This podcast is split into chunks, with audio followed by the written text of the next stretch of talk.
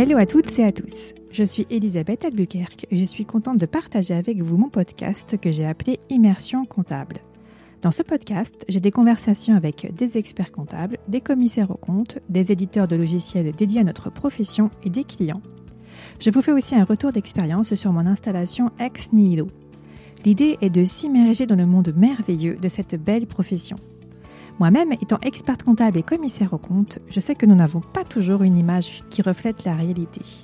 J'espère, avec Immersion Comptable, pouvoir partager ma vision de nos métiers et faire un retour d'expérience aux personnes qui l'écoutent. Mais j'ai besoin de vous. Si vous avez aimé ce podcast, n'hésitez surtout pas à vous abonner, à lui mettre 5 étoiles sur iTunes et à laisser un commentaire. Ça me permettra de faire connaître Immersion Comptable et ça me motivera pour continuer. Je tenais enfin à remercier mon sponsor, hello-digital.fr, sans qui Immersion Comptable n'existerait pas. Dans cet épisode, j'ai une conversation avec Arthur Waller, le cofondateur et président de Penny Lane. Penny Lane, c'est une plateforme réunissant un logiciel de production pour les experts comptables et un outil de pilotage pour leurs clients. Elle a été créée début 2020, juste avant la crise sanitaire, mais ça ne l'a pas empêché de croître de façon spectaculaire. Ils sont passés de 0 à 700 clients en moins d'un an. Incroyable. Arthur nous raconte cette belle aventure. Il nous explique son parcours et comment Penny est née. Il insiste beaucoup sur le fait d'avoir un projet bien réfléchi en amont avant de se lancer. Pour Penny Lane, par exemple, les associés ont passé plus de six mois dans la préparation du projet avant de passer à l'action. Arthur a eu la gentillesse de faire un retour sur la stratégie d'acquisition client de Penny Lane et sur le budget qu'ils y consacrent. Il nous explique aussi comment se passe la relation avec leurs clients. Pour financer le projet, les associés de Penny Lane ont fait plusieurs levées de fonds. Pourquoi des levées de fonds? Comment ça s'est passé? Les réponses sont dans cet épisode. Et enfin, nous avons parlé de la place de la RSE au sein de Penny Lane. Il est temps pour moi de laisser la place à Arthur Waller.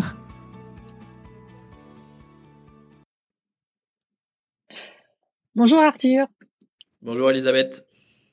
Je te remercie infiniment d'avoir accepté euh, mon invitation. Avec plaisir, euh, merci beaucoup de m'accueillir. Ben, de rien. Euh, tu es président de Penny Lane qui a été créé euh, début 2020, mais je vais te laisser parler de Penny Lane après, hein, tu sauras le faire mieux que moi. Euh, tu as fait beaucoup d'interviews jusqu'à maintenant, euh, et donc je vais essayer de pas te poser les mêmes questions, même si bah, il y en aura certaines que je vais devoir te reposer, tu vas devoir te répéter, j'en suis désolée par avance. Et la première question que je vais te poser, c'est est-ce que tu peux te présenter, présenter ton parcours pour que les auditeurs et auditrices puissent faire ta connaissance, s'il te plaît? Carrément. Et bah donc du coup moi c'est Arthur, j'ai 31 ans. Euh, j'ai monté une première société euh, à la fin de mes de mes études qui s'appelait Price Match avec des amis de, de fac et de, de lycée. Euh, et Price Match était un éditeur de logiciels de revenu management pour les hôtels, donc qui consistait à aider les hôtels à faire varier les tarifs de leurs chambres en fonction de la demande, donc du taux de remplissage, du prix des concurrents, ce genre de choses. Euh, où on a appliqué en gros, moi j'ai fait des études d'économétrie. Euh, et donc, on a appliqué ces compétences-là euh, pour venir aider les, les hôtels. Euh, cette société, elle a été montée en 2012. Euh, au début, on a bossé avec des petits hôtels indépendants. On a fini par bosser avec des petits, des moyens et des gros. Euh, le groupe Accor pour les pour les nommer. on mhm, équipait tous les. On a signé un contrat avec eux pour équiper tous les hôtels Ibis du du monde. Euh, et trois ans plus tard, on a vendu du coup la société Price Match à Booking.com, euh, que tout le monde euh, connaît, je pense, euh, et qui est euh, bah, le, le, plus gros acteur e-commerce en Europe. Ça, peu de gens le savent. C'est une société hollandaise. et du coup, on a ensuite déménagé pour tout ce qui est des fondateurs et des, des techs à Amsterdam. et, et travaillé, eu la chance de travailler trois ans pour Booking là-bas à Amsterdam. C'était une super expérience, grosse boîte tech, donc euh, en trois ans là-bas, Booking est passé de 600 à 2000 développeurs informatiques. Et donc, j'ai eu la chance de, de, de voir ça. Moi, j'avais une casquette de product manager. D'accord, c'est ce que euh, j'avais te demander justement. Tu réponds à ma question. et, et, du coup, à la fin des trois ans chez Booking, euh, on a tous pris une, une petite pause. Euh, et ensuite, on s'est dit qu'on avait envie de remonter une, une, boîte ensemble avec la même équipe. Euh, et du coup, on s'est mis à ce moment-là à chercher une idée. Et c'est comme ça qu'on en est venu à l'idée de, de Penny Lane, dont on va pouvoir parler. Et, euh, et, du coup, on a remonté Penny Lane. Donc moi, je bosse euh, à temps plein sur le projet Penny Lane depuis euh, euh l'été 2019. D'accord. Ah oui, alors que la société a été créée début 2020, donc il y a eu quand même six mois. été immatriculée en janvier 2020. Ouais, ouais. Il y a eu six mois, même plus de six mois de, de réflexion en amont avant de vraiment créer Pennyline. D'accord Ouais, c'est ça. D'accord. Ok. Euh, et ton parcours, du coup, toi, tu as fait quand même euh, des sacrées études. Hein. J'ai regardé ça, j'ai triché un peu, bien sûr. Je suis allée sur LinkedIn. Est-ce que tu peux nous en parler, s'il te plaît? Alors, moi, j'ai fait euh, Sciences Po et une licence de maths en premier cycle. Mhm. Euh, et en second cycle, j'ai fait un master d'économie et d'économétrie. Euh, donc économie, c'est vraiment euh, micro et macro, et économétrie, c'est des, des maths appliquées à l'économie. Et c'est un peu ce qu'on appellerait aujourd'hui euh, data science, euh, si on peut appeler ça comme ça. Euh, donc c'est faire des algorithmes qui prédisent des, des, des, enfin des modèles de, de, prédiction économique ou, mathématique. et suite à ça, du coup, moi, je me prédestinais plutôt à travailler dans la finance ou en recherche économique. J'ai fait des stages dans ces domaines-là qui m'ont pas plu du tout. C'était des grosses organisations où j'avais l'impression que j'allais pas vraiment pouvoir avoir un, un impact très concret. Euh, et du coup, c'est à ce moment-là que je me suis dit, bah, c'est peut-être le moment ou jamais pour euh, pour monter sa boîte. Euh, tous mes amis sont sont dispo puisqu'ils sont pas encore sur le marché du travail. On était en année de césure de, de master.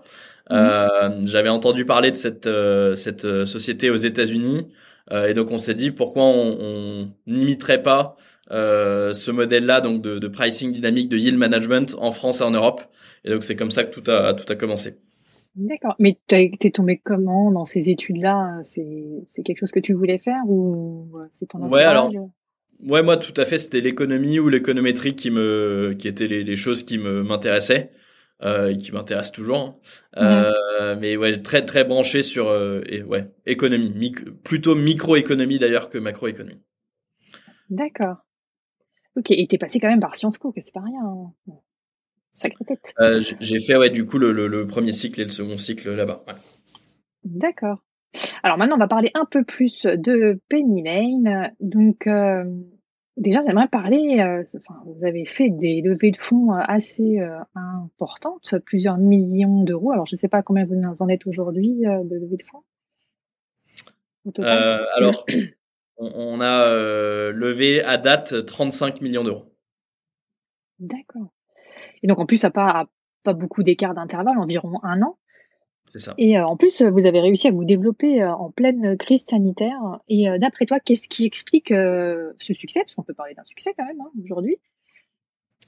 Alors, pourquoi bah, il, ça Alors, bah, je pense qu'on a, enfin, nous, ce qui comptait pour nous en lançant cette deuxième société, c'était d'être un peu plus méthodique en amont sur la validation du problème. Euh, je pense qu'il y a pas mal de gens qui lancent leur boîte et qui disent j'ai une solution cool et je vais essayer de vendre ma solution cool. Et donc nous on est vraiment parti en amont en se disant quel est le vrai problème que les gens ils ont? Et essayons d'aller résoudre ce vrai problème et on trouvera la solution entre guillemets dans un second temps quoi. Euh, et du coup on s'était fixé un peu trois critères quand on a cherché notre idée de deuxième euh, société. Euh, on cherchait un gros marché où la tech fasse la différence parce qu'on estime que c'est notre principal savoir-faire et mhm. idéalement un marché où tu dois venir remplacer euh, un outil existant plutôt qu'un marché où tu dois venir euh, créer un besoin. Euh, et du coup, on a, on a été discuter avec pas mal de gens autour de nous à l'époque, il y a deux ans et demi, euh, en leur demandant quels sont tes problèmes au quotidien.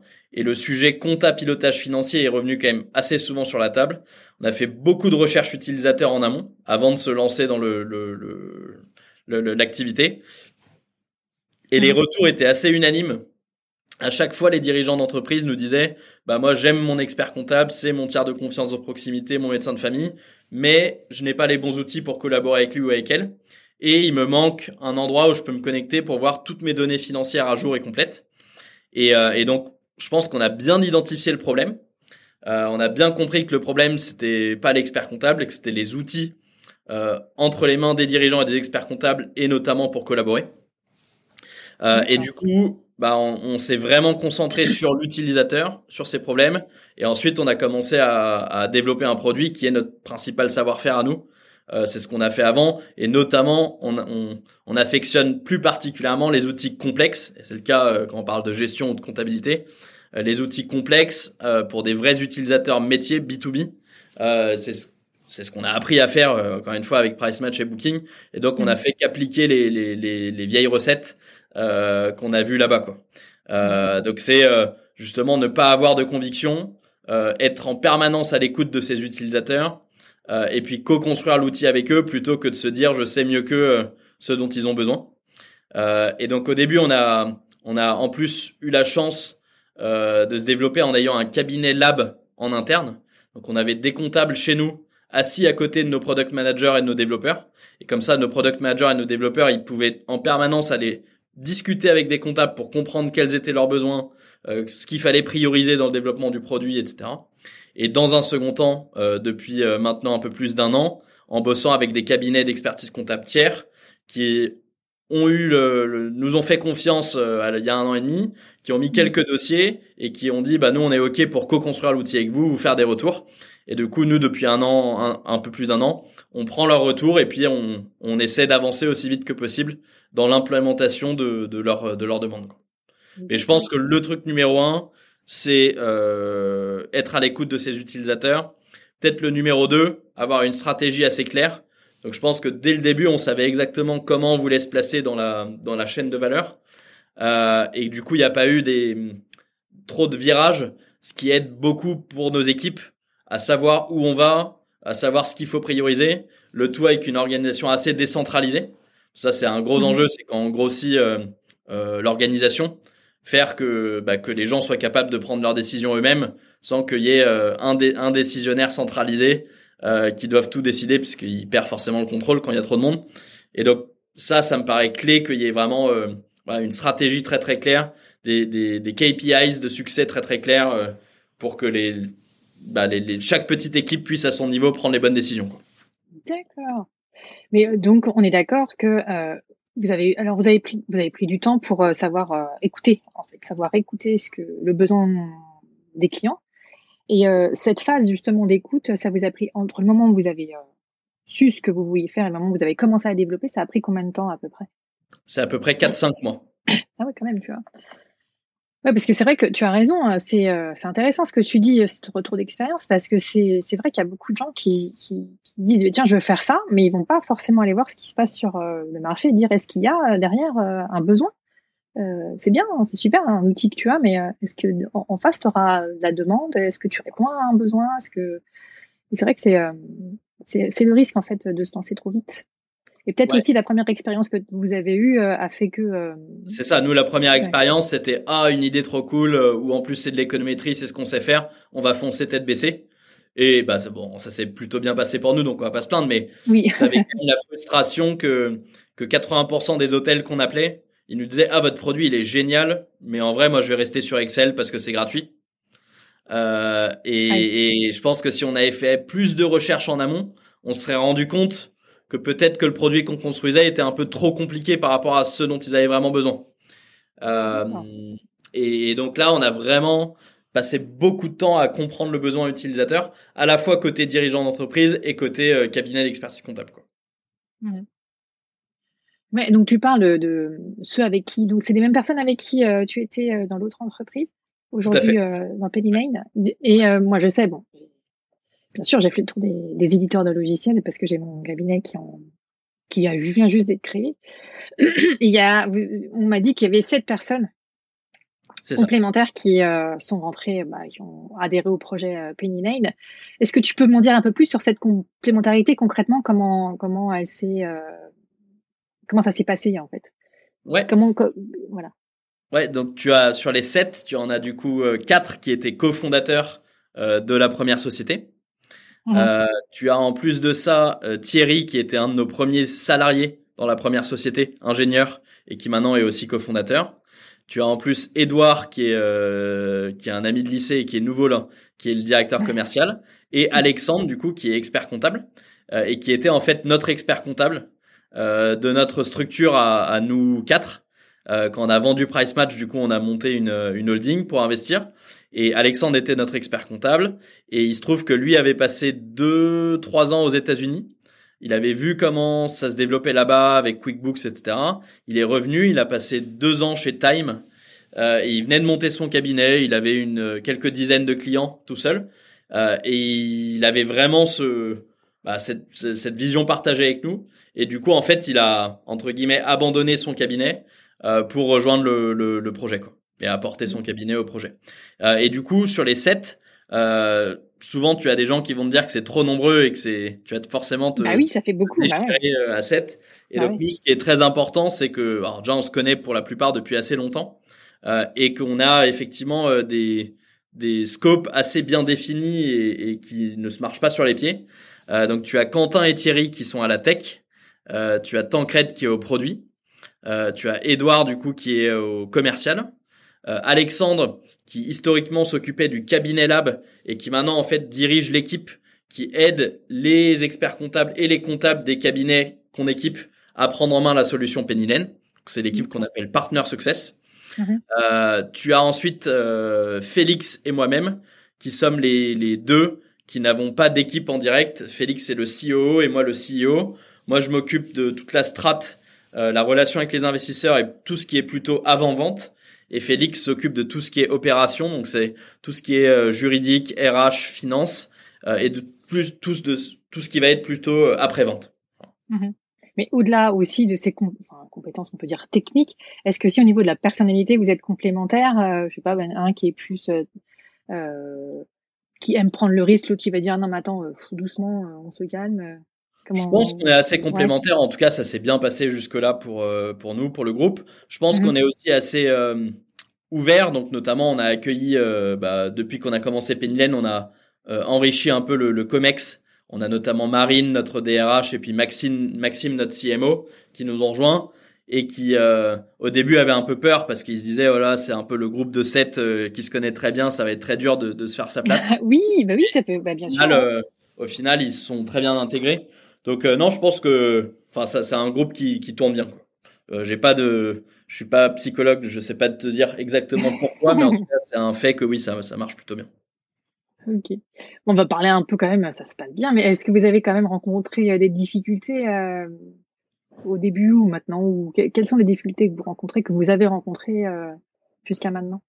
Alors bah de toute façon, tu as toujours hein, des difficultés. bah oui. Il faut jamais croire que c'est un, long fleuve tranquille. Euh, je dirais que nous, la manière dont on a pris les choses, c'est qu'on a essayé de se de, de, de, d'analyser là où on en était et de se dire quelle est l'hypothèse clé ou les quelques hypothèses clés que je dois valider ou invalider dans un premier temps. On a essayé de faire les choses par étapes plutôt que de, de tout mélanger.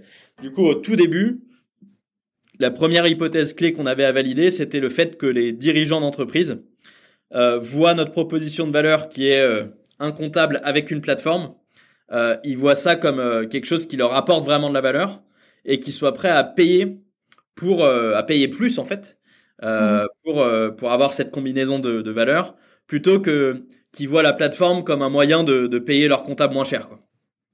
Bah oui, bah, oui. nos intérêts seraient pas alignés avec ceux des experts comptables et ça ça irait pas.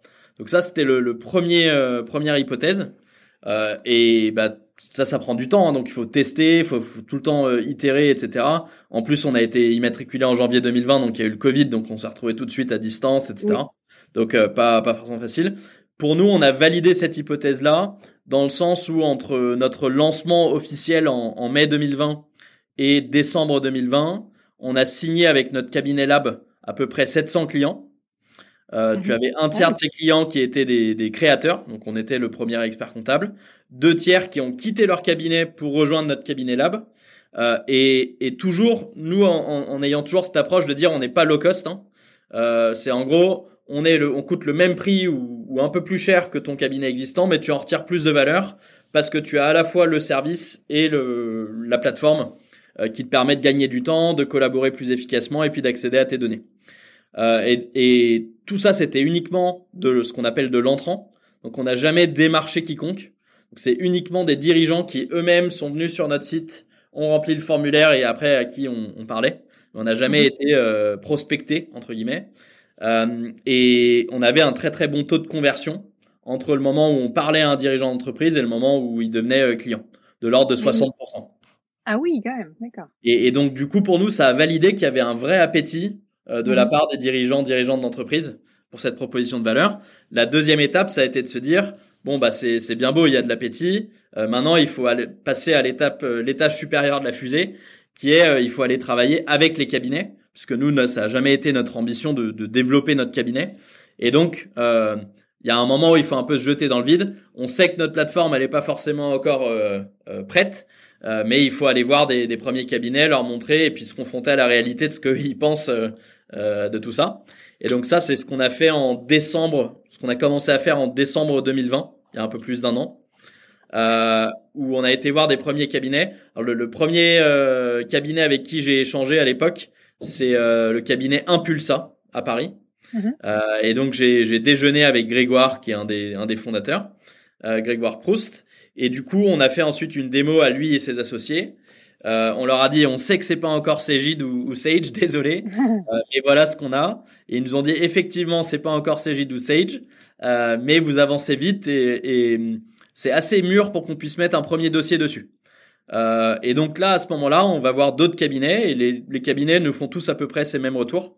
Et donc nous, on dit au cabinet, bah très bien, euh, on, nous on vise d'être entre guillemets à peu près ISO, Cégide ou Sage à la fin de l'année 2021. Euh, d'ici là, mettez des dossiers, faites-nous des retours. Euh, nous, on veut co-construire l'outil avec vous. Euh, et puis, si vous êtes à l'aise, vous rajoutez des, des dossiers. Mhm. Et, et du coup, depuis ce jour-là, ce qu'on a suivi, nous, le plus près, c'est quelle est la part de nos nouveaux clients qui venaient nous voir en direct, donc des TPE, PME qui nous approchaient en direct en disant je, je suis intéressé par votre outil, versus la part des clients apportés par les cabinets dans le sens où on se dit que si un cabinet il prend un dossier qui tient aujourd'hui sur Cegid ou sur Sage ou sur euh, ACD ou je ne sais où et qu'il l'amène sur Pennylen, c'est que lui-même il voit de la valeur. Et nous notre, notre, succès il passera forcément par le fait que les cabinets voient de la valeur à euh, tenir leur dossier sur Pennylen et à présenter Pennylen à leurs clients. Euh, et, et, du coup, bah, au début de l'année dernière, il y a un an, 100% de nos clients ils venaient en direct et 0% via les cabinets. Euh, et aujourd'hui, 85% de nos clients viennent via les cabinets et 15% seulement en direct. Donc on a vraiment fait cette, cette bascule. Euh, et, et, ça, euh, c'était un peu un saut dans l'inconnu. Euh, et, et c'est pas encore fini. Hein. On sait que notre, notre produit il est encore loin d'être parfait. Euh, mais notre job, c'est de tous les jours prendre les retours des comptables qui utilisent notre solution, également des dirigeants, et d'itérer en permanence et, et, donc nous, notre force, c'est principalement la tech et le produit, c'est ça qu'on sait faire. Et donc de, de d'en permanence, bah, itérer, itérer, itérer, jusqu'à arriver à une solution qui soit satisfaisante pour chacune des briques, chacun des modules, etc. Et donc c'est c'est pas un, il n'y a pas une euh, une crise ou une voilà, c'est plus une un challenge quotidien euh, de faire euh, de, de, de comprendre le métier. Je pense que ce qui est spécial avec la compta, c'est que les bah, un utilisateur dans un cabinet, il utilise la solution Pennylen 8-9 heures par jour. Euh, du coup, c'est des, des besoins métiers assez poussés. Euh, souvent, je donne l'exemple, mais ce qui va compter, ça va être les raccourcis clavier, genre de choses. Euh, ce qui est peut-être moins le cas dans un outil SaaS entre guillemets un peu traditionnel, euh, ou euh, que tu vas utiliser une demi-heure par-ci par-là. Quoi. Hmm. Mais euh, au début, euh, les cabinets d'expertise comptable, ils vous ont pas vu comme un concurrent ou regardé un peu de travers. Euh, ça n'a pas été ça aussi un peu la difficulté? Alors quand, quand on a commencé à échanger avec des cabinets il y a un an, à chaque fois on leur expliquait la jeunesse du projet et quelle était l'ambition et assez vite ils comprenaient tout de suite le, les étapes quoi. Mm, mm. Mais au début aussi, pour votre cabinet, le, le lab, vous, les clients ils vous percevaient pas aussi comme un expert comptable en ligne et du coup étonné par rapport au tarif, ce que tu disais, euh, tarif que vous pratiquez, euh, pratiquez, euh, bref. Il n'y avait pas cette image de cabinet en ligne et de dire, ouais, bon, du, coup, moi, je m'attends à, un, un prix comme tu peux en avoir sur les experts comptables en ligne. Euh, alors, tu as toujours eu des gens qui nous ont contactés et qui nous ont dit qu'ils cherchaient du low cost. Et dans ce cas-là, nous, on leur disait, bah, on n'est pas la bonne solution, quoi. On n'est pas le, on n'est pas ce qu'on recherchait. Euh, après, moi, je pense quand même que tu as beaucoup de gens qui, j'ai l'impression que les experts comptables en ligne, ils vont surtout aller capter des, des primo-entrepreneurs qui ne sont mhm. pas conscients de, de la complexité qu'il y a derrière la compta en fait. Euh, dès que que t'as un peu vécu et que c'est peut-être pas ta première boîte, etc. Tu te rends compte que la compta c'est quelque chose qui est complexe, euh, que tu préfères ne pas faire euh, de folie et de bêtises, euh, et que l'expert comptable c'est quelqu'un qui va qui va t'amener beaucoup de valeur et pas juste dans la tenue également dans le conseil qui peut t'apporter. Donc euh, non, au final, c'était pas tant un, frein que ça. Le, le tarif était pas un, une grosse raison de, de, de, de, de no-go ou de, de problèmes de négociation. Merci Arthur de mettre en avant le fait que notre métier, ben, c'est pas juste, euh, voilà, tu rentres dans un truc, dans des cases, non, il y a plus que ça, quoi. Derrière, il y a autre chose, il y a du conseil. Euh, et tu dis que les clients, ils venaient euh, tout seuls, donc vous avez mis euh, quand même un sacré budget sur euh, tout ce qui est comme sur Internet, c'est ça? Alors, à vous? tout, tout, est relatif. Hein. je pense qu'on a mis plus que, que, pas mal de cabinets. Après, oui. on, a, on met pas beaucoup comparé à plein de startups, quoi. pour te donner une idée, sur l'ensemble de l'année dernière, je pense que notre budget de marketing payant, il devait être de l'ordre de 150 000 à 200 000 euros. Donc, on va dire à peu près 15 000 euros par mois. En gros. Pour te donner un comparatif, une startup comme Conto, il dépense plusieurs millions d'euros par mois. Ah oui, d'accord. Ouais. Donc, Mais tu vois, hein, que tu dis, comme, tu comme dis 15 000, 15 000 ouais. euros par mois, quand tu dis ça à n'importe qui, que ce soit expert comptable ou entrepreneur, ça, ça, paraît énorme. Mais c'est, on est d'accord, c'est le minimum, quoi. Bah, comparé à pas mal de, ouais, par exemple, je prends euh, Agicap. Agicap, mmh dépense plusieurs centaines de milliers d'euros par mois. Euh, voilà. Et donc, nous, on a mis relativement peu parce que d'une part, le, le, le, la part de nos clients venant du marketing payant est, reste relativement faible. Euh, c'est uniquement 30-40% de nos clients qui viennent de là. Euh, et tu as mmh. encore la majorité de nos clients qui viennent en, en bouche à oreille, en, en référencement naturel, en genre de choses. quoi. D'accord. Euh, et on a passé de... de parrainage qui a très bien marché euh, où en gros nos clients qui étaient satisfaits, euh, s'ils recommandaient un, un ami, on donnait un mois gratuit à, à chacun. Mmh. Ça, ça a très très bien marché. Donc plein de, de, petits trucs comme ça. Le LinkedIn a pas mal marché alors que c'est gratuit de faire des posts. Voilà. Donc au final, si tu regardes en tout cas notre coût d'acquisition, oui. il était relativement faible puisque avec ces 180 000 euros, on a acquis à peu près 700 clients qui payent chacun 280 euros par mois. Euh, et donc c'est un chiffre d'affaires d'un million cinq à peu près, un million cinq, deux millions, je pense. Euh, ce qui fait un coût d'acquisition à, euh, alors faut, faut payer les commerciaux, mais c'est, c'est en gros en, en, marketing, on a, on a dépensé, allez à peu près 10% du chiffre d'affaires qu'on a généré. Alors que quand tu sais que dans la profession, quand tu rachètes un cabinet, tu payes à peu près un an de chiffre d'affaires, quoi. Mmh. Donc euh, ça, ça nous est revenu tu... bien moins cher que si on avait racheté un cabinet, par exemple. Et en plus, vous avez euh, les clients bah, que vous cherchiez. Euh, parce que euh, si jamais ils venaient pour un prix, bah, vous disiez non. Et si jamais ils correspondaient à, votre, à vos leads, vous les acceptiez, c'est ça? C'est ça. Et donc, du coup, vous êtes passé de 0 à 700 clients en combien de temps? Entre mai et décembre. Ah ouais, c'est énorme. Ça faisait, ça fait à peu près, en moyenne, ça fait à peu près combien par mois? Bah à peu près une centaine de nouveaux clients par mois. Ah ouais, quand même, c'est ça. Et, et donc, euh... pardon? Je te confirme que c'est un challenge. Après, il faut suivre sur la prod. Bah alors oui, c'est ça. Il faut regarder derrière ce qui se passe aussi, parce que ça rentre. Mais après, il faut dire, hey, il y a quelqu'un derrière moi là. On suit. c'est ça. alors, déjà, ce qu'on a fait pas mal, c'est qu'on avait des listes d'attente. Donc ah, euh, on a okay. on n'a pas été complètement euh, déraisonnable. Donc on a on a notamment dit assez souvent aux clients écoute tu signes aujourd'hui, mais moi je peux t'onboarder que dans deux mois ou que dans trois mois euh, parce qu'il faut que je, je recrute des comptables quoi, des collaborateurs. Mm -hmm. Et ça les clients acceptaient. Euh, donc ça c'était quelque chose qu'on a fait. Et ensuite on a mis bah, pas mal d'efforts pour recruter des collaborateurs dans le cabinet lab euh, pour pour pouvoir suivre derrière la montée en charge de production. Mmh. Oui, mais et, et cette solution n'était pas encore euh, forcément euh, complètement prête. Euh, ah, oui. Et du coup, on avait, on était peut-être moins productif en plus qu'un cabinet qui utilisait un Cégide, parce que bah, nous, il y avait encore des trucs qu'on n'avait pas fini de coder, etc. Quoi. Donc, oui, en plus, il y avait donc pas fini de coder. Il fallait faire aussi un retour. C'était, c'était vous étiez en mode test quand même sur les C'est ça, donc, ça. ça. prenait, oui, comme tu disais, ça prenait plus de temps. Vous n'étiez pas aussi rentable. Et, mais bon, c'était l'idée de départ. Hein. Voilà, nous c'était pas le but de toute façon d'être. Euh, euh, le, le, but c'était qu'on maximise la vitesse à laquelle on apprenne le produit qu'il fallait construire euh, mmh. et, et, de satisfaire les clients. Mais effectivement, du coup, ça a été un enjeu de recruter vite et, et ça nous a permis de voir également le à quel point le marché euh, du travail dans la compta est, est tendu. Euh, et à quel point c'est un challenge d'embaucher de, les bons collaborateurs et encore plus quand tu veux des collaborateurs collaboratrices euh, jeunes et qui qui soient tech savvy quoi. Ouais. alors du coup, ces 700 clients, ils sont arrivés en remplissant, c'est ça, ce que tu as dit, la demande d'information sur Internet, c'est ça? C'est ça. Sur votre site? Ouais. Enfin, pas tous, peut-être pas les 700. Quelques-uns début et après. Les 700, les 700 sont passés par là.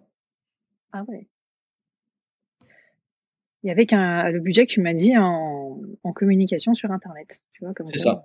Après, il y a eu aussi du LinkedIn, du genre de choses. Quoi, mais... Oui, vous avez mis un plan d'action ouais, derrière euh, pour aller chercher.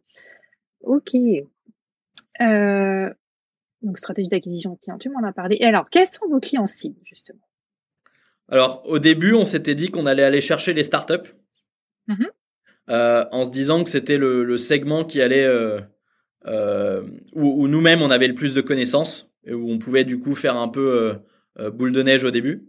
Euh, mmh en se disant également que les startups utilisaient beaucoup des outils digitaux, type Conto pour leur banque, Stripe pour leur encaissement, GoCardless pour leur encaissement, et, etc.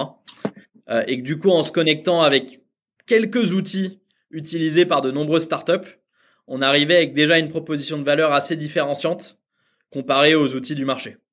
Donc très concrètement, on s'est connecté en API avec Conto, on s'est connecté en API avec Stripe, on s'est connecté en API avec euh, Google Drive pour récupérer les factures dans Google Drive automatiquement. Euh, et du coup, ça parlait beaucoup euh, à cette population-là. Euh, on s'est rendu compte qu'assez naturellement, on a eu trois autres segments de clients qui sont venus vers nous, sans qu'on aille forcément les chercher. Euh, un segment qui était euh, assez naturel aussi, les e-commerçants, euh, parce que plein de moyens de paiement, plein d'outils digitaux, etc. Un autre segment qui était les agences, tous les business, on va dire ouais, agences B2B, notamment bah, parce que problématique de facturation, problématique de BFR, et du coup volonté de piloter un peu le, le cash, la trésor et, et d'avoir une sorte de, de, de, de, visibilité sur les finances. Euh, et, et, quatrième qui a été plus étonnant pour nous, qui était les restaurants. Euh, beaucoup de restaurants qui sont venus vers nous. Euh, et donc ça, c'était un peu nos quatre segments les plus présents sur 2020 et, et 2021. Et depuis qu'on a accéléré notre collaboration avec les cabinets, maintenant, mhm. ce sont des cabinets. Maintenant, comme je te disais, 85% de nos clients viennent des cabinets.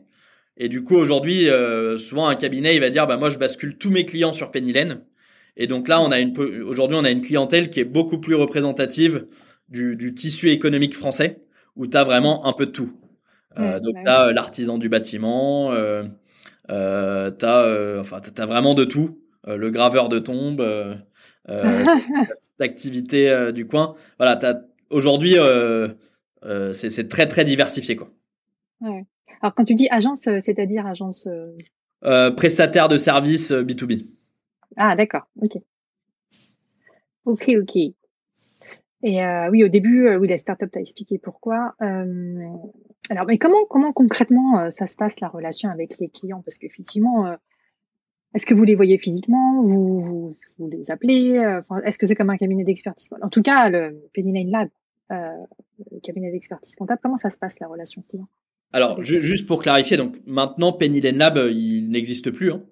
Ah, d'accord. Voilà, on, on, a cédé euh, le, cabinet Lab qu'on avait à un autre cabinet qui s'appelle Audit CPA, avec qui on mhm. travaillait depuis le depuis maintenant un an, un an et demi. Euh, et du coup, ils ont récupéré le, le, très très gros. On a gardé juste une quarantaine de dossiers en lab, mais c'est c'est Audit CPA qui a récupéré le gros des 700 dossiers et le gros des équipes de collaborateurs. Euh, il y a maintenant un mois à peu près. Euh, un ah mois. Oui, tout frais. C'était au 1er janvier euh, officiellement que, que la bascule a eu lieu. Euh, mais donc je peux te parler sur euh, avant ça. On, on, a rencontré aucun client quasiment, il me semble. donc c'était quasiment tout en visio. Euh, un truc qui était assez marquant, et je sais que notamment bah, Audit CPA, ils ont mis ça en place maintenant, c'est que les, les personnes qui vendaient euh, la mission comptable étaient des commerciaux qui n'avaient pas forcément de, de background comptable. Mhm. Et au début, il y avait pas mal de réticence de la part des, des justement des, des, comptables et des experts comptables qui disaient bah, vous n'allez pas être capable de vendre euh, une mission bah comptable si vous connaissez pas.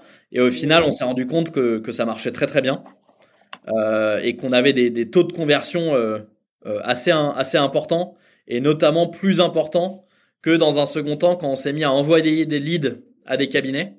on se rendait compte que les, en fait, quand l'expert comptable est au téléphone avec le client, ça se passe très bien. Mais par contre, l'expert comptable ou le comptable est moins rigoureux qu'un commercial de métier sur la relance, la tenue de son, de son pipe dans son CRM, euh, les séquences automatisées de relance, ce genre de choses. Quoi. Mhm. Euh, donc voilà. Et, et, ensuite, chaque client avait un onboarding euh, avec son comptable dédié, euh, mais, mais le tout en visio la plupart du temps. On a fait quelque chose, quelques rendez-vous en physique bien sûr, mais la plupart du temps c'était en visio. D'accord. Et à ton avis, alors pourquoi ça a bien fonctionné euh, de faire appel à des commerciaux? C'est le fait qu'ils aient euh, le suivi que les experts comptables n'aient pas, c'est ça C'est ça, c'est vraiment la rigueur, euh, la rigueur, la persistance. on est quand même dans un. Ouais, non, je, pense que c'est le genre de, service où il faut, il faut relancer les gens quelquefois jusqu'à ce qu'ils fassent leur chèque et qu'ils signent quoi. Et du coup, euh, si toi tu es plus réactif et que tu et que tu les suis plus euh, euh, pendant leur prise de décision et que tu leur montres que mhm. tu es là pour leur répondre, bah tu augmentes tes chances de de convertir les clients quoi. Mmh. Parce qu'il y a toujours cette question de se dire mais et si jamais ils commencent à poser une question technique comment comment ça se passe tu sais, au, à la prise Alors, de... eux, ils avaient toujours la, la, possibilité de ramener des comptables avec eux sur les calls. Euh, pour pouvoir euh, dire euh, bah, et ils affichaient très clairement leurs limites. Hein. Ils disaient moi je suis pas comptable, euh, je comprends ton problème, je peux te présenter la plateforme, je peux te présenter notre service. Si jamais tu as une question très spécifique, je peux ramener un comptable dans la phase de découverte. maintenant, mmh. fais-nous confiance et c'est le comptable qui, une fois que tu seras client, pourra répondre à tes questions. C'était ça la plupart des cas. Non mais n'empêche que c'est intéressant encore une fois ce que tu dis parce que c'est un on a, on a quelques réticences à faire appel à des commerciaux parce qu'on se dit justement, mais euh, il va pas être capable de pouvoir répondre à des clients parce qu'en en clair, en rendez-vous, même au début, hein, il pose tellement de questions, il pose des questions techniques et euh, on se dit, mais comment il va faire pour pouvoir lui répondre? Donc euh, oui, si la, la chose, a, enfin, si c'est clair dès le début, il n'y a pas de souci. Donc ça a marché en plus, ce que tu dis. Ouais. alors comme toi, tu ne connaissais pas du tout euh, ce métier. Je vais en profiter pour te poser la question. Euh, quelle idée tu as eu au début du métier euh, de la profession comptable? Alors, bah, ouais, moi, surtout, j'ai rencontré, donc au, début, moi j'ai fait ma recherche, j'ai rencontré à peu près 120 dirigeants, dirigeantes, mmh en leur demandant à chaque fois comment tu fais ta, ta gestion administrative, comment tu fais ta compta, comment tu as choisi ton expert comptable, combien ça te coûte, qu'est-ce qui marche bien, qu'est-ce qui peut être amélioré, etc. Ce que j'ai retenu, c'est que dans la grande partie des cas, euh, les, gens choisissaient leur expert comptable par du bouche à oreille. Euh, que c'était vraiment la source numéro un euh, quand je demandais aux gens c'était bah, un tel m'a dit qu'il avait tel expert comptable donc j'ai pris le même ou la même ils en avaient souvent une image de de, personnes de confiance, donc tiers de confiance. Euh, ça, c'était toujours le cas. En revanche, souvent euh, un peu dépassé par euh, justement notamment la partie technologie. beaucoup de gens qui m'ont dit pendant cette recherche, bah mon expert comptable il il comprend pas mes mes outils et mes enjeux. Moi, j'ai par exemple été marqué à l'époque quand on faisait passer les entretiens. En fait, ouais, mhm. j'ai eu, j'ai eu l'impression qu'il y avait pas mal des, notamment des collaborateurs plus que les experts comptables, qui étaient un peu dans une bulle, euh, dans leur bulle de compta. Euh, j'ai été notamment avec Alexandre, notre expert comptable à, à l'INES, à l'ENOS. Enfin, en fait, les, les, les collaborateurs, les comptables, ils sont dans des écoles de comptables et on a l'impression qu'ils sont moins mélangés que ce qu'il faudrait avec la réalité du, du business. Et, et, du coup, j'ai, j'ai eu l'impression parfois en entretien que tu avais pas mal de gens qui, qui n'étaient pas forcément conscients de la réalité qu'avaient leurs clients en face. Quoi. Et, hmm. et j'ai été d'ailleurs assez marqué que la plupart des collaborateurs de cabinet, ils ont jamais travaillé en fait de l'autre côté dans une entreprise. Et du coup, ils n'ont pas forcément de notion de, de la réalité que vit euh, leur client en face.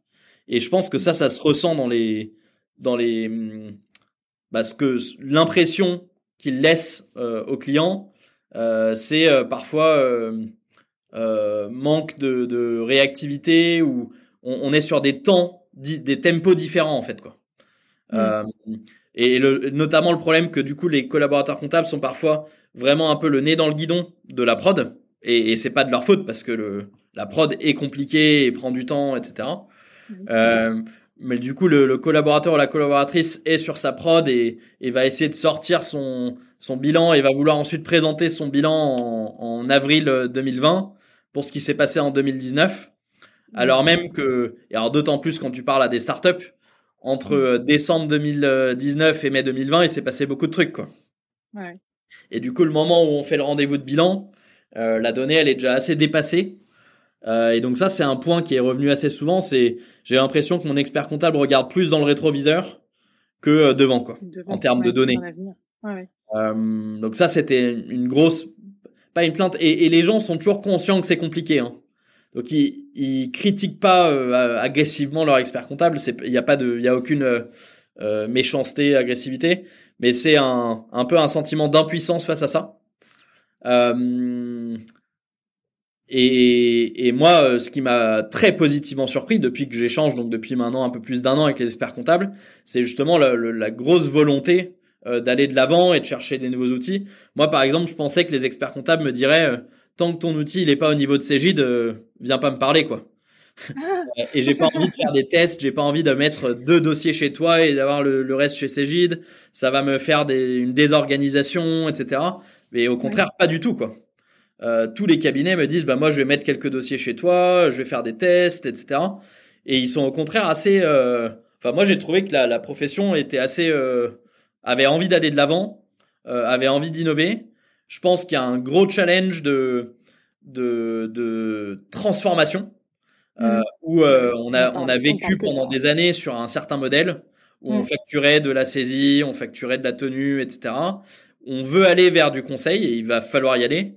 Et la question, c'est est-ce qu'on on peut former les collaborateurs et les collaboratrices à aller vers là, quoi.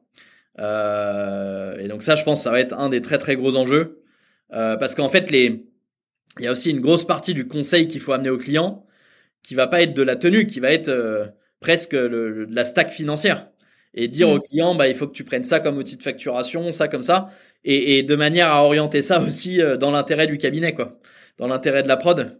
Euh, donc ouais, je pense qu'il y a un gros enjeu de formation des, collaborateurs, collaboratrices et d'accompagnement au changement. Non mais tu as raison, moi je rêve du, jour où euh, dans le cursus, euh, alors pas forcément jusqu'au diplôme d'expertise, hein, mais qui est une obligation de faire une période de, de, de, je sais pas moi, six mois, un an en entreprise pour voir comment ça se passe vraiment. C'est tellement, on a tellement, on ressort avec une autre vision de, bah, de la vie de, de, la société, quoi, tout simplement, de ce que vivent les entrepreneurs. Et et tu as tellement raison là-dessus. Enfin, moi, je rêve qu'il y ait ça comme une obligation. Vous êtes obligé de. Je pense que ce serait bien, oui. Ouais. Non, parce que moi, j'ai une expérience en, en, entreprise de plus de voilà, environ 15 ans et euh, j'ai vraiment une autre vision de, du métier, en fait, du métier de comptable, de, de la position que peut avoir euh, un expert comptable vis-à-vis -vis de ses clients. Mais c'est important, hein. Ouais, bah, je suis d'accord. Et, parce que ouais. tu peux te mettre dans les pieds de ton, dans les chaussures de ton client et, et, tu comprends ce que lui il attend, quelle pression lui il a de son côté, euh, ouais. etc. Donc, euh... mmh, ouais, c'est ça. Exactement. Alors parlons financement. Euh, rien à voir. Hein. je passe du coq à l'âne. Euh, donc, euh, tu as fait des levées de fonds. Euh, pourquoi tu as choisi l'option levée de fonds et pas une autre solution comme un emprunt ou autre chose pour financement? Ouais. Alors bah du coup nous on, on est dans un modèle où, où, on estime que enfin on estime que c'est un marché où ce qui va faire la différence c'est la tech et le produit. Euh, mmh. Parce qu'on estime que notre succès il viendra si les experts comptables eux-mêmes euh, gagnent en productivité en utilisant Pennylen versus les autres outils. Euh, si les experts comptables gagnent en productivité, alors ils vont basculer de leur outil actuel vers Pennylen, faire basculer leurs clients, etc c'est un peu le modèle, enfin notre modèle, si je dois résumer, c'est celui de Silae, euh, qui a sur le domaine de la paye euh, vraiment réussi à, à, délivrer une sorte de gap technologique et du coup de gap de productivité et qui a réussi à capter très très vite beaucoup de, parts de marché des cabinets d'expertise comptable. Euh, et, par contre, pour y arriver, euh, c'est un enjeu technologique fort et donc, ouais. il faut, il faut, faut, très concrètement, faut embaucher beaucoup de développeurs, beaucoup de product managers, de data scientists, de product designers, etc. Euh, donc ça, c'est le premier point. Et deuxième point, si je compare par rapport à Silae, nous, notre conviction, c'est que le gain de productivité du cabinet de demain, il vient pas du fait qu'on euh, reconstruit ses gîtes dans le cloud, il vient du fait qu'on équipe à la fois le cabinet et son client, et qu'en fait le client, en faisant sa gestion, va sans s'en rendre compte bosser un peu pour son expert comptable. Parce que euh, typiquement, si on lui met son bouton euh, payer toutes mes factures d'un coup en un clic, le client il va le faire non pas pour faire plaisir à son expert comptable, il le fait mmh. parce que lui-même il gagne du temps en cliquant sur le bouton, mais sans s'en rendre compte, en fait, il fait du lettrage. Parce que nous, on initie le paiement et on vient directement, du coup, à la source, lettrer les paiements avec les factures. Ouais. Et du coup, on a un, périmètre à couvrir qui est à la fois, on doit refaire euh, ses gides, entre guillemets, et en mmh. même temps, il faut qu'on ait un outil sexy côté euh, client du cabinet, côté dirigeant d'entreprise. Parce que s'il vient pas utiliser Pennylen pour faire ses paiements, pour facturer ses clients, etc., bah en fait, on, on est toujours à la merci euh, de tous les outils euh, qui se multiplient dans le marché. Et on va devoir aller récupérer les données à gauche, à droite. Et vu que l'expert comptable et le dirigeant d'entreprise, ils voient le même flux financier de façon relativement différente, euh, si on doit aller chercher la donnée à gauche, à droite, on n'arrivera jamais à reproduire le même, la même qualité d'intégration qu'on peut faire quand c'est nous qui avons la main sur à la fois l'outil dirigeant et l'outil comptable. je prends un exemple, mais euh, un expert comptable, il va euh, lettrer des écritures d'achat de banque de TVA dans une balance fournisseur, il va réfléchir en exercices fiscaux. Un dirigeant d'entreprise, il réfléchit pas comme ça, il réfléchit en au mois le mois, euh, et puis il vient matcher des factures avec des transactions. Et du coup, il faut, enfin nous notre job, on estime que c'est de réconcilier ces deux visions différentes du monde avec une seule source de vérité financière, une seule base de données en dessous. Et ça, c'est beaucoup plus facile à faire si à la fois le dirigeant et l'expert comptable utilisent notre outil c'est plus compliqué à faire si euh, il faut faire remonter le lettrage dans un outil tiers de facturation, etc. Euh, et donc, on doit couvrir à la fois la partie euh, outil client. On n'attend pas que tous les clients utilisent notre outil, hein. mais il faut qu'il y ait une majorité qui utilise nos outils et, et on va pas les forcer. Il faut que l'outil soit leur fasse gagner du temps, leur amène de la valeur et l'outil côté mmh. comptable.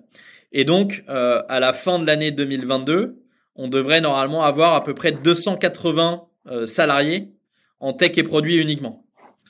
Euh, et, et, du coup, c'est de l'investissement, euh, euh, c'est de l'investissement où tu construis de, de, de, la propriété intellectuelle entre guillemets. Mhm. Et ça, c'est pas quelque chose que les banques sont sont à l'aise ah pour financer. Euh, les banques, elles financent plutôt du, du revenu assez sûr, euh, où tu sais que je sais pas moi, tu achètes un magasin qui va te ramener une certaine source de revenus de façon assez garantie avec un risque assez minime. Euh, par contre, quand il s'agit d'aller financer de la de l'investissement en R&D, euh, c'est pas là-dessus que les banques sont les meilleures. Et du coup, ceux qui sont les plus pertinents, d'après nous, euh, c'est plutôt les fonds de capital risque qui connaissent ces métiers-là, qui sont prêts à prendre des paris parce que eux, ils risquent de tout perdre, hein. mais qui par contre aussi comprennent l'ambition et la stratégie du projet. D'accord. Et alors, concrètement, comment on fait pour réaliser une levée de fonds? Est-ce que vous avez été accompagné pour ça? Alors, euh, nous, on n'a pas été accompagnés. Euh, il y, a des acteurs qui s'appellent des leveurs de fonds, qui peuvent aider des entrepreneurs à lever des fonds. Souvent, dans des, dans des premiers tours de table, euh, moi, j'estime que c'est plutôt un mauvais signal qu'on envoie aux investisseurs, de montrer qu'on on, ne sait pas, entre guillemets, lever des fonds tout seul. Mmh alors, si c'est, un, par exemple, son expert comptable, là, je trouve ça bien mais lever de fonds qui fait que ça et qui va prendre sa commission là-dessus, je trouve ça un peu plus un peu plus risqué, un peu moins bon en termes de signal. Euh, et, du coup, nous très concrètement, euh, un, investisseur, ce qu'on appelle early stage, donc un fonds de capital risque euh, au stade de maturité où ils ont investi dans Pennylen, ils regardent principalement le marché, l'équipe, et puis le, donc la, taille du marché, l'équipe, et puis le produit et ce qu'on appelle le product market fit. Quelle évidence on a que le produit que l'équipe a construit jusque-là semble véritablement répondre à un besoin euh, sur le marché. Et donc nous, notre toute première levée de fonds, on était un peu euh, favorisé par le fait qu'on ait déjà fait une première boîte qui ait bien marché. Et du coup, les investisseurs étaient prêts à, à miser quasiment uniquement sur l'équipe et le marché, sans forcément voir de product market fit à date. D'accord. Euh, et, et ça, c'est euh, le cas pour euh, quand on en est à sa deuxième boîte. C'est un peu un- une injustice sur le marché aujourd'hui. Et, et par contre, par la suite, ce qu'ils voulaient voir, c'était des chiffres, euh, voir qu'effectivement il y a de la demande sur le marché, euh, que notre revenu il augmente, etc. Hmm, D'accord. Et quel, du coup, quel conseil tu peux donner pour euh, bah, qu'une levée de fonds se passe le mieux possible et surtout que vous, vous euh, atteigne, la personne atteigne les objectifs euh, fixés? Bah, je pense qu'il faut, faut. euh, Moi, j'ai pas mal de gens qui me demandent, euh, bah, déjà, est-ce que je dois lever des fonds et, et euh, comment je dois m'y prendre? Je pense Mhm. qu'avant tout, pour répondre à la première question, est-ce que je dois lever des fonds? Normalement, il faut lever des fonds quand on estime que qu'on est à un certain point d'inflexion dans son business et que ces fonds, on sait exactement ce qu'on va en faire. Euh, ça sert à rien de lever des fonds pour lever des fonds. Ça, euh, et Mhm. et il y a des business qui ne devraient pas lever de fonds parce qu'ils en ont pas besoin, parce que euh, donc nous, euh, je reviens à mon, à mon histoire de mes hypothèses là, hypothèses clés à valider ou invalider. On a estimé que notre première levée de fonds, elle devait nous permettre de valider qu'il y avait un vrai besoin sur le marché et de construire une sorte de de, de pas un prototype, mais de de comme on dit dans le langage startup de MVP, minimum viable product. Donc d'avoir une un produit qu'on puisse mettre entre les mains d'utilisateurs. Euh, dans notre cas, d'utilisateur cabinet, qui est euh, du coup un produit qui doit être quand même relativement abouti. Euh, et donc ça, c'était la première levée de fonds. La deuxième levée de fonds qu'on a faite, notre but, ça a été de se dire, euh, maintenant, on veut pouvoir démontrer qu'on est capable de, de, de faire grandir de façon significative notre base client et qu'on est capable de véritablement satisfaire les cabinets. Et on a dit à nos investisseurs, euh, le chiffre qu'on va suivre pour voir si les cabinets sont satisfaits, c'est justement la part de nos nouveaux clients qui viennent des cabinets. Euh, et, et à chaque fois, on dit bien à nos investisseurs, une fois qu'on aura validé cette hypothèse-là et, et que du coup on ira, euh, c'est comme dans un jeu, hein, on va au, au, au niveau suivant quoi. Et au niveau suivant, on a un nouveau défi. Et là, on a éventuellement euh, des nouveaux sous pour réussir à faire à réaliser ce nouveau défi quoi. Mais euh, mais il faut le voir comme ça. Je pense que quand on lève des fonds, on s'engage, qu'on le veuille ou non, euh, un peu sur une piste sans retour. Euh, tu peux pas euh, lever des fonds et dire euh, ah en fait je vais je vais grandir à ma vitesse quoi. Bah non, c'est ça. Parce que les investisseurs, ils, d'un retour, ils hein. attendent de toi euh, un certain, une certaine ambition, un certain niveau de, de, de développement, etc. Euh, donc il faut. moi, c'est quelque chose que j'aime bien comme modèle et je pense qu'on recrute des gens qui aiment ça, etc. Mais c'est pas forcément adapté à tout le monde. Et si on a envie de le faire, mes conseils, c'est pour le coup d'être accompagné d'un de gens qui s'y connaissent un peu. Euh, ça peut être soit un, expert comptable, ça peut être un avocat spécialiste en levée de fonds. Euh, faut bien négocier les termes. Euh, faut pas se concentrer uniquement sur la valorisation, mais également sur les termes du, pacte d'actionnaires. Euh, et c'est souvent une erreur que font les, les, les primo-entrepreneurs de se concentrer que sur la valorisation. Euh, et, et après, je pense surtout avoir les, les idées très très claires et, et, et bien euh, claires, surtout avec ses investisseurs, pour ne pas avoir de mauvaises surprises par la suite. Quoi. Aussi bien d'un côté que de l'autre. Que, tout le monde, que les choses soient bien Ah, parce cadrées que- pour les deux côtés.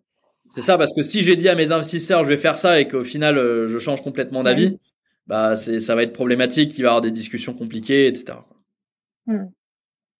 Ok, bah merci hein, pour ce retour d'expérience.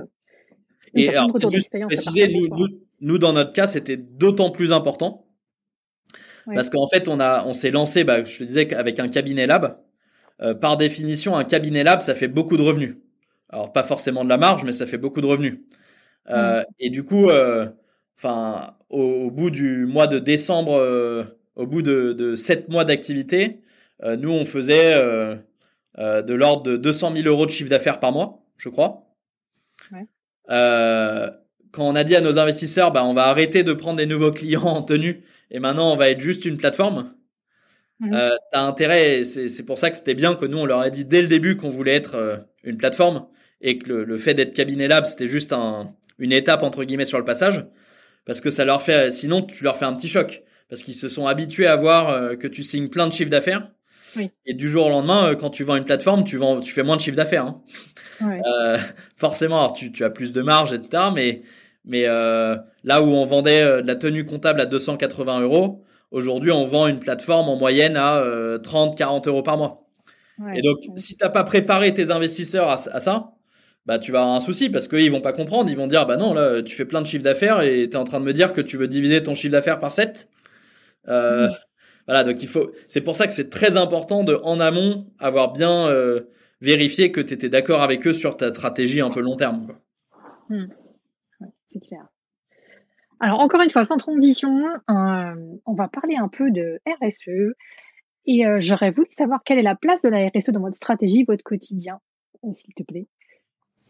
Ouais, alors euh, on, déjà on, on sait qu'on a pas mal de boulot euh, là-dessus. euh, pour l'instant, les, les premières étapes qu'on a prises, nous on est, on estime, on a, on a pas mal réfléchi à nos, notre culture d'entreprise. euh, on a pas mal interviewé tous nos collaborateurs et essayé de recouper ce qui comptait pour eux. On estime qu'on a trois principaux piliers à notre culture d'entreprise. Le premier pilier, c'est euh, résoudre des, des, vrais problèmes pour des vrais gens et aider en gros le tissu de, de, TPE, PME et les petits cabinets, petits moyens cabinets d'expertise comptable à se développer. On pense que d'un point de vue RSE, euh, aider les TPE, PME, c'est bien parce qu'elles créent de l'emploi localement et qu'elles payent leurs impôts euh, sur place, etc. Euh, donc ça, c'est le premier point. notre deuxième, notre deuxième grande valeur, c'est de mettre les mains dans le cambouis et d'être des, des, ce qu'on appelle des, des, builders ou des doers entre nous. Mmh. Euh, et notre troisième grande valeur, c'est d'avoir cette organisation très décentralisée avec beaucoup de confiance au sein de chacune des équipes. Et du coup, euh, en termes de, de, RSE et de, de, d'impact sociétal, euh, on va essayer de prendre beaucoup d'actions autour de mettre les mains dans le cambouis et aider les TPE PME. Euh, on a un premier programme qu'on a lancé qui est que chacun et chacune de nos salariés peuvent offrir une licence pénilène euh, valable à vie à, à, un ou une de leurs proches. Euh, et notre but, c'est que nos, nos, salariés, bah, du coup, euh, aient de plus en plus d'empathie avec nos utilisateurs et qu'ils aient quelqu'un dans leurs proches qui utilise le produit, qui leur fasse des retours, qui leur dise voilà, qui se rendent compte également de comment ça change la vie à l'utilisateur euh, et à leurs proches. Ça c'est le premier point. Et on a envie d'aller construire au-dessus de ça demain euh, plus que juste euh, une licence pénilène, mais faire un peu du, du, mécénat de compétences et permettre à nos salariés d'aller apporter leur expertise, leurs compétences à des TPE, PME, qu'elles soient clientes ou pas. par exemple, je sais pas, on a une équipe marketing qui pourrait aller aider des, des TPE, PME à développer leur stratégie marketing, à faire un meilleur site vitrine, ou des, mmh. quand je dis des TPE, PME, ça inclut les, ça englobe les, les cabinets hein, d'expertise comptable. Euh, donc ça, c'est, ça va être un des gros euh, euh, pans de notre de notre politique ASE. On a un truc qui est un peu à double tranchant. il se trouve que notre équipe tech, elle est remote first. Euh, mhm. et donc d'un côté c'est bien parce que la plupart travaillent de chez eux, ils n'ont pas trop de déplacements du coup pour aller au travail. Euh, le côté négatif c'est qu'on est une boîte qui est jeune, euh, c'est très important que les gens bossent bien ensemble. Et du coup, à ce stade, on essaie quand même de les réunir beaucoup en physique, malgré le fait qu'ils soient en remote first. Et donc, en ce moment, on fait venir tous les deux mois tous nos salariés à Paris. Et donc ça, ça a un impact carbone, qui, notamment, qui est pas top. Euh, parce qu'on fait venir les gens. Euh, alors, quand c'est en train euh, du, de toute la France, ça va. Mais maintenant, on a des, des, des salariés euh, développeurs informatiques dans 12 pays d'Europe. Et du coup, bah, eux, il y en a pas mal qui doivent prendre l'avion et tout. Donc ça, c'est pas idéal, et on va voir par la suite si on peut, euh, si on peut trouver des solutions à ça. Euh, je pense que je t'ai à peu près tout dit. On n'a pas fait jusque-là de, de, bilan carbone ou ce genre de choses. Euh, de manière générale, on a une, on a des, des salariés qui sont assez demandeurs hein, sur ces sujets-là. Euh, donc c'est pas mal drivé par les salariés qui disent bah euh, des, des, trucs tout bêtes hein, du quotidien, mais j'ai envie de, de qu'on recycle bien, euh, genre de choses. Oui, bah oui. Euh, voilà. Mais ça, on met pas mal en place. Je sais pas si tu pensais à d'autres d'autres éléments. Non, non, j'étais en train de me dire, est-ce que peut-être un jour vous, vous, allez rajouter une raison d'être dans vos statuts?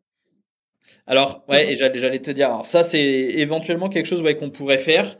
Et l'autre point euh, que j'ai oublié de mentionner, je pense qu'un gros impact qu'on peut avoir à notre niveau pénilène, euh, notamment sur tout ce qui est RSE, en fait, c'est que demain, et notamment avec la facture électronique, euh, on va pouvoir permettre à tous nos utilisateurs d'évaluer leur propre impact, que ce soit sociétal ou environnemental. avec les données qu'on a sur les factures, sur les transactions, demain on va pouvoir dire à nos utilisateurs, bah attention, enfin faire des mini bilans carbone, je pense. Mmh et ou dire, bah savais-tu que euh, tu pourrais, euh, je sais pas moi, prendre le même café euh, qui vient de moins loin, qui a moins d'impact carbone. Qu'on va demain, on pourra même peut-être, je sais pas moi, suggérer des fournisseurs alternatifs pour améliorer l'impact carbone ou des, des, fournisseurs qui soient mieux en termes d'impact sociétal avec, je sais pas mm. moi, de l'emploi local ou ce genre de choses. Donc je pense qu'il y a beaucoup de trucs qu'on peut faire à ce niveau-là. Oui, tu as raison de parler de la facture X parce qu'il y a un peu tout qui arrive en même temps là. Ouais. Et, ça, ça va nous permettre à nous d'avoir de la donnée beaucoup plus granulaire, euh, notamment au niveau du produit et ce genre de choses, euh, qui hmm. pourra permettre d'avoir des infos sur, euh, bah, par exemple, ouais, euh, l'impact environnemental ou ce genre de choses. Quoi. Ouais. Justement, est-ce que tu sens qu'il y a une réelle demande de la part des clients ou c'est juste un argument marketing pour eux? Tu veux dire des TPE, PME ou des experts comptables? TPE, PME, ouais. Alors après, on parlera des experts comptables. Non, les TPE, PME, honnêtement, aujourd'hui, elles connaissent pas la facture X et elles en parlent jamais. Non, mais tout ce qui est, euh, par contre, RSE. Ah, RSE. RSE. RSE, euh, euh, on, a des demandes, mais ça reste, mhm. ça reste minuscule. Mhm. D'accord. Et au niveau des experts comptables, il n'y a pas encore de réelle demande de, de, leur part par rapport à la RSE. RSE, ouais, très peu. D'accord. Il y, a pas mal de startups qui se lancent, hein, euh, qui, qui analysent les données. Alors, ça va être soit des données bancaires, soit des données de FEC, euh, pour mhm. essayer de démocratiser un peu euh, le bilan carbone et ou bilan RSE. Euh, mais, mais je pense que du coup, ça va s'accélérer parce qu'on voit beaucoup d'acteurs dans le marché qui font ce genre de choses. J'ai déjà eu une formation, une présentation d'un logiciel comme ça qui, va chercher les informations financières et qui va de, de ce fait donner le bilan carbone de la société ou du client. Ouais. Mais c'est vrai qu'à ce stade, j'ai l'impression qu'ils sont un peu en avance sur leur temps. Quoi. Et que c'est un peu comme on se le disait en intro, ils ont, ils ont une super solution. Oui. Il n'y a pas forcément encore des gens en, face qui disent j'ai un problème. quoi. C'est ça. Enfin, ouais. Mais bon, c'est dommage. Faut que, Alors que le problème, il existe. Et voilà, il faut qu'on aille vite. Ouais. Voilà. Alors une dernière question pour conclure. Euh, si c'était à refaire, est-ce que tu aurais changé euh, quelque chose? L'aventure Penny Lane Non, franchement, euh, jusque-là, alors ça, ça fait pas très humble, hein, mais jusque-là, on n'a pas. Enfin, on, s'est déjà posé la question, notamment au, moment du passage à la nouvelle année. Il n'y a pas 30 000 trucs qu'on ferait différemment. je trouve que le, le, passage par le cabinet lab, etc., était bien. Euh, ouais, non, jusque-là, on est, on trouve qu'on a plutôt suivi les bonnes étapes. Après, il y a, plein de, de micro-décisions qu'on prendrait différemment. Mais sur les, les grandes décisions très structurantes, euh, pour l'instant, il n'y a pas, il a pas une où on se dit on s'est complètement trompé, quoi. Mmh. Et même, de toute façon, je me dis, euh, moi je suis plus comme ça, hein, même si tu t'es trompé, ça ne veut pas dire que c'est un échec, c'est ah, voilà, une expérience, il faut tenir euh, les conséquences. Oui, voilà. Après, on, est dans un, on est dans un état d'esprit où, si on estime qu'on s'est trompé, on va tout de suite changer et, et, mm. et nos équipes sont habituées à ça, quoi. Donc. Euh, mm. Ok. Alors maintenant c'est à toi. Si tu veux dire quelque chose à tes clients ou si tu veux, je sais pas, envoyer un message, vas-y, c'est à toi. Tu as la parole. Encore. J'ai pas de message particulier, mais euh, juste euh, ravi d'échanger avec euh, tous les experts comptables qui nous auront écoutés. Très preneur et sans que ce soit d'ordre commercial, vous pouvez m'écrire sur LinkedIn. Je suis toujours preneur pour avoir un peu les bah, votre vision du, du, du, marché, des besoins, des attentes, à la fois les vôtres de votre cabinet et puis celles de vos clients, pour confronter ça à nous, la vision qu'on a du marché. Donc n'hésitez pas à me, contacter par ce biais-là sur LinkedIn. Euh, euh, donc, pour te contacter, c'est LinkedIn ou alors euh, sinon. Arthur.pennylen.tech. Voilà, super. Tech, T-E-C-H. C'est ça. Yes. Ben, je te remercie Arthur pour le temps que tu as bien voulu consacrer à cet épisode. Et bah, puis je te souhaite euh, bonne continuation, plein de réussites, etc. Merci beaucoup Elisabeth. Très sympa Merci. comme échange. Merci à toi. Salut. Merci. J'espère que cet épisode d'Immersion comptable vous a plu. N'hésitez pas à le dire en vous abonnant, en mettant 5 étoiles sur iTunes et en laissant des commentaires. Ça me permettra de me faire connaître et de faire évoluer mon podcast en fonction de vos remarques. Je vous dis à bientôt pour un nouvel épisode d'Immersion comptable.